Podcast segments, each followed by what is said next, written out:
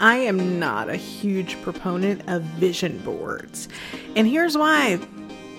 Are they even getting you results? Let's unpack this because this is silliness. If you're finding your vision board isn't delivering results, it's time to pivot. Let's try something else instead. I, I, want your life to work for you. That's why I became a certified coach. Hey, Heather Larson, it's the Fearless Five. This is episode number 219. So, we're going to talk about how, well, vision boards don't really work today. You could probably do a lot of better things with your time. So, through my years as a certified coach, I've realized there's this pervasive belief that vision boards are good. But I don't really believe in them because, you know, they only really brought me minimal results. I, I definitely did not get that Ferrari that I put on my vision board. Wah, wah, wah.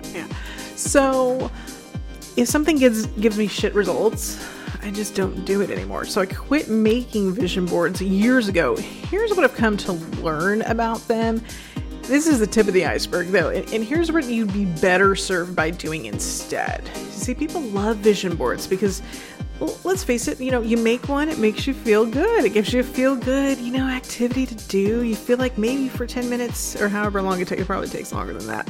You feel like for maybe for a little while, you have just a little bit more control over your destiny, right? Because that's what we're about here at Destiny Architecture. You're the architect of your own destiny. Vision boards have nothing to do with that.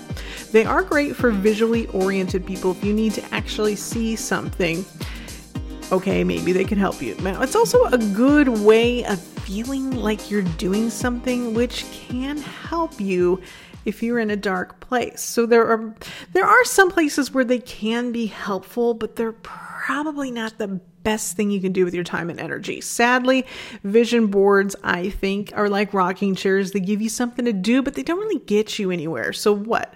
What do you do? Don't make a vision board, make a plan like, actually make a plan. Vision boards are nice because they do let you daydream, but they're not the same as setting a goal with a framework and then making a plan to turn the goal into reality. Have you ever made a vision board, by the way, that was realistic? Probably not. Not at all. You probably cut out pictures from a magazine to create your board with fancy cars, exotic vacations, flashy jewelry, a dr- dream home, and it's, you know, got like a whatever craziness, uh, you know, like a like a pool without an edge or something. I don't know, like some something that you know is out of your price range right now and probably still be out of your price range in the next five years that's not a dream home that's a daydream home um so think, you know like we need to stay in our lane here like you know, I want to make a dream home that's within my reach. Like I want to make something that's specific to me. Um, but that's not what's on the pages of the magazine. So you can't really make a realistic vision board, you know. So before you take out the glue stick to the magazine cutting of a Porsche, you know, take it down a notch. Like if your credit score is 548, you're wasting your glue. You're going to get farther faster by signing up for a financial literacy course. If we're talking about dream homes here or buying a home, right? So like it's just not as sexy to put, you know, starter home on a vision board, right? That's why everybody puts the dream home um, on their vision board. And, you know, dreaming is fun, but staying reality centered actually gets things done. Vision boards may still be trendy, but that does not mean that they work. So let's defer to methods that bring results instead, like making small habit changes so that you can up that 548 credit score. Staying consistent is going to bring you results. Starting small and working your way up is going to get you results. Sticking to goal frameworks and making a plan, that's going to get you results. Finding an accountability partner, that's going to get you results. So many things are going to get you results where a vision board is just kind of like a thing that you can do, but that I don't know what it's going to get you, like nothing.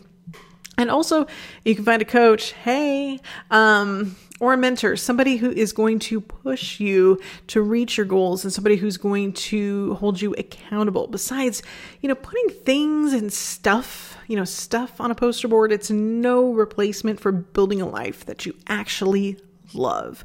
And that is something that takes real work. You know, you it, it, there's such a disconnect I think between the making of the vision board and here's the real life I live where, you know, get up, clean the litter box, work on, you know, buying a starter home and upping my credit to do that. Like that's that's where my real life is. So I'm I'm not going to be cutting out vision board pictures and going, oh, it's the law of attraction and oh, I deserve it and this is my year. No, like, let me stay in my lane and let me be real- realistic about what my dreams and goals are. And most of them don't have to do with really very many material things at all.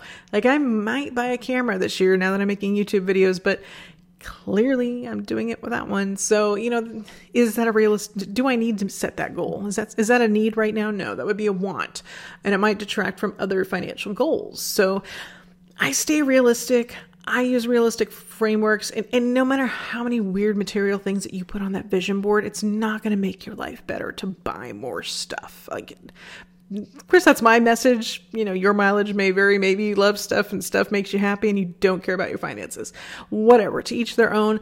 I'm all about minimalism. I'm all about decluttering. I'm all about making your life work, simplifying it, and doing things that work things that are research backed. That's what we talk about here at the Fearless Five and at destinyarchitecture.com, where you can get the show notes. Also, listen on uh, the Fountain app. And if you love this and this is giving you value, we're doing value for value now. Give me some sats over the Lightning Network because, as you notice, there's no advertisement in the podcast, in the video podcast, unless on YouTube, like YouTube might make some ads show up in it. But um, I'm decided to go the Lightning Network route because I'm a node runner and also because you know, I've got some affiliate links in the show notes and on YouTube and on Anchor. So check that out. Um, if you wanted to join Ship 30 for 30 or buy a best self journal, for example, you can use my codes, discounts, and whatnot in the show notes. And remember, lose the fear and get your ass in gear. And remember, you are the architect of your own destiny.